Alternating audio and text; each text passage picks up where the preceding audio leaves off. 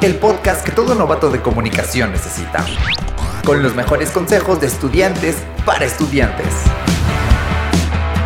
¡Comenzamos!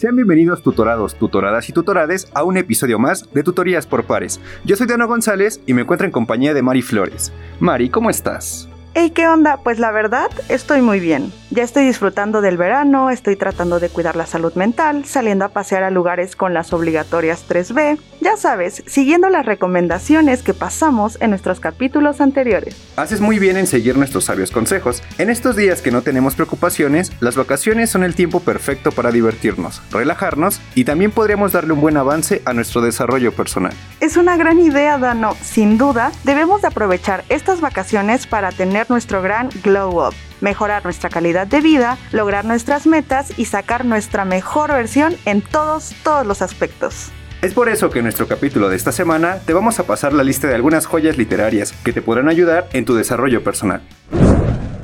El primer libro que les voy a recomendar es para mí uno de los mejores libros de hábitos que se han escrito. Este es Hábitos Atómicos de James Clear. Aunque no sean conscientes, los hábitos han marcado, marcan y marcarán nuestras vidas. ¿No les ha pasado que tienen un importante proyecto escolar que claramente aplazan hasta el último día y pasan toda una noche de domingo con mucho estrés y trabajando en todo eso que pudieron hacer en una semana? Es fácil reconocer las glorias de un buen hábito y la pesadilla que es tener uno malo. Y es que podemos tener buenos hábitos como tener una alimentación saludable y tener una piel bonita, o uno malo como dejar todo para después y sufrir las consecuencias de ello. Los hábitos son todas nuestras acciones diarias que nos pueden beneficiar o no, y muchas veces las hacemos sin pensar, porque ya estamos bien acostumbrados a repetirlas. Debo reconocer que en ocasiones yo sí aplazo mis tareas para el último día, y la verdad ya estoy harto. Cuéntanos, Mari, ¿cómo podemos eliminar los malos hábitos? Si ustedes, como Dano, creen que necesitan destruir un mal hábito y comenzar a construir buenos, tienen que leer el libro de James Clear autoproclamado especialista de formación de hábitos de larga duración. Ahí nos revela que un hábito de 1% cada día puede bastar para cambiar nuestra vida a todo eso que queremos lograr. En este libro podremos conocer la mejor versión para crear hábitos conscientes, por qué son tan importantes y cómo los podemos usar para alcanzar nuestras metas. Así que ya saben, si tienen que leer un libro, Hábitos Atómicos de James Clear. ¿Te imaginas desarrollar hábitos más saludables y aprovechar su poder para alcanzar tus metas? Tienes que leerlo. Sí, la suma de muchos pequeños hábitos pueden cambiar nuestra vida. Ya me lo van a agradecer. Pero Dano, ¿tú qué libro de desarrollo personal nos recomiendas? El libro que les voy a recomendar es de amor, el más importante que tenemos, el amor propio.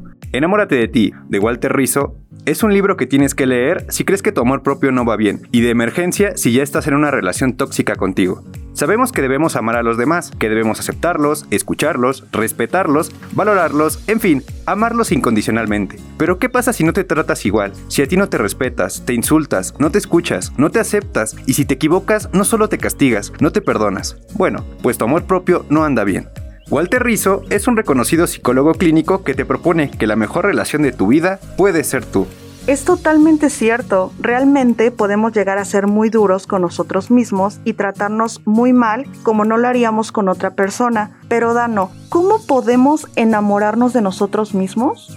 Pues bueno, en este libro, Walter Rizzo nos enseña que para enamorarte de ti debes cambiar esa dura manera en que te ves y te tratas que mucho se debe a creencias y estereotipos que nos han hecho creer que no somos suficientes y que debemos sufrir por ello, cuando en realidad tenemos todo lo que necesitamos para ser felices. Tenemos belleza, inteligencia, alegría y autenticidad. Solo necesitamos una buena dosis de aceptación, respeto, valor y mucho amor por nosotros mismos. ¡Wow! Es increíble todo lo que nos cuenta este libro. Sin duda es imprescindible para cultivar nuestro amor propio.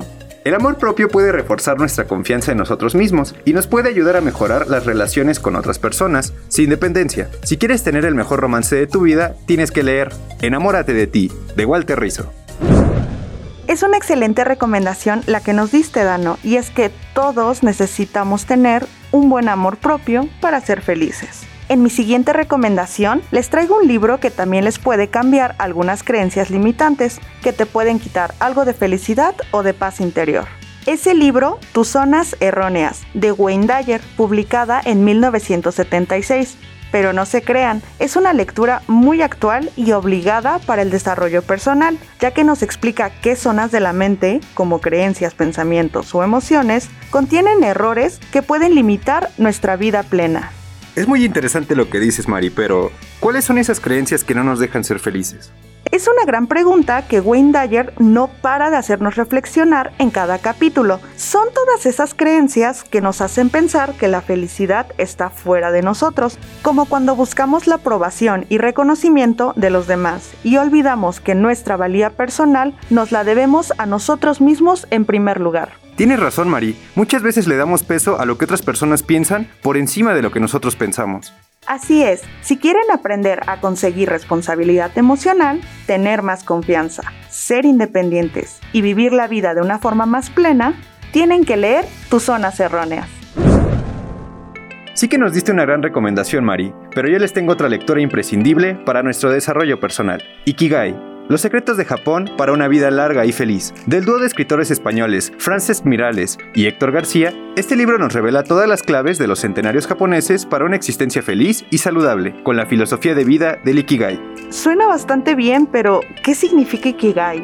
La palabra Ikigai significa razón para vivir o razón de ser, y cada persona tiene un Ikigai. Es eso en lo que eres bueno, que te da felicidad cuando lo haces y que, además, sabes que aporta mucho a lo que te rodea. Es tu propio significado de la vida. Lo mejor de todo es que no debes buscar más lejos dentro de ti, pues justo ahí es donde debes buscar tu Ikigai. La misión de este libro es ayudarte a encontrarlo, además de descubrir muchas claves de la filosofía japonesa para tener una vida larga y saludable.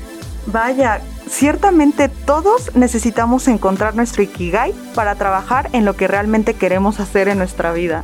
Así es, Mari, y la misión de este libro es ayudarte a encontrarlo, así que no se olviden ponerlo en su lista para leer este verano.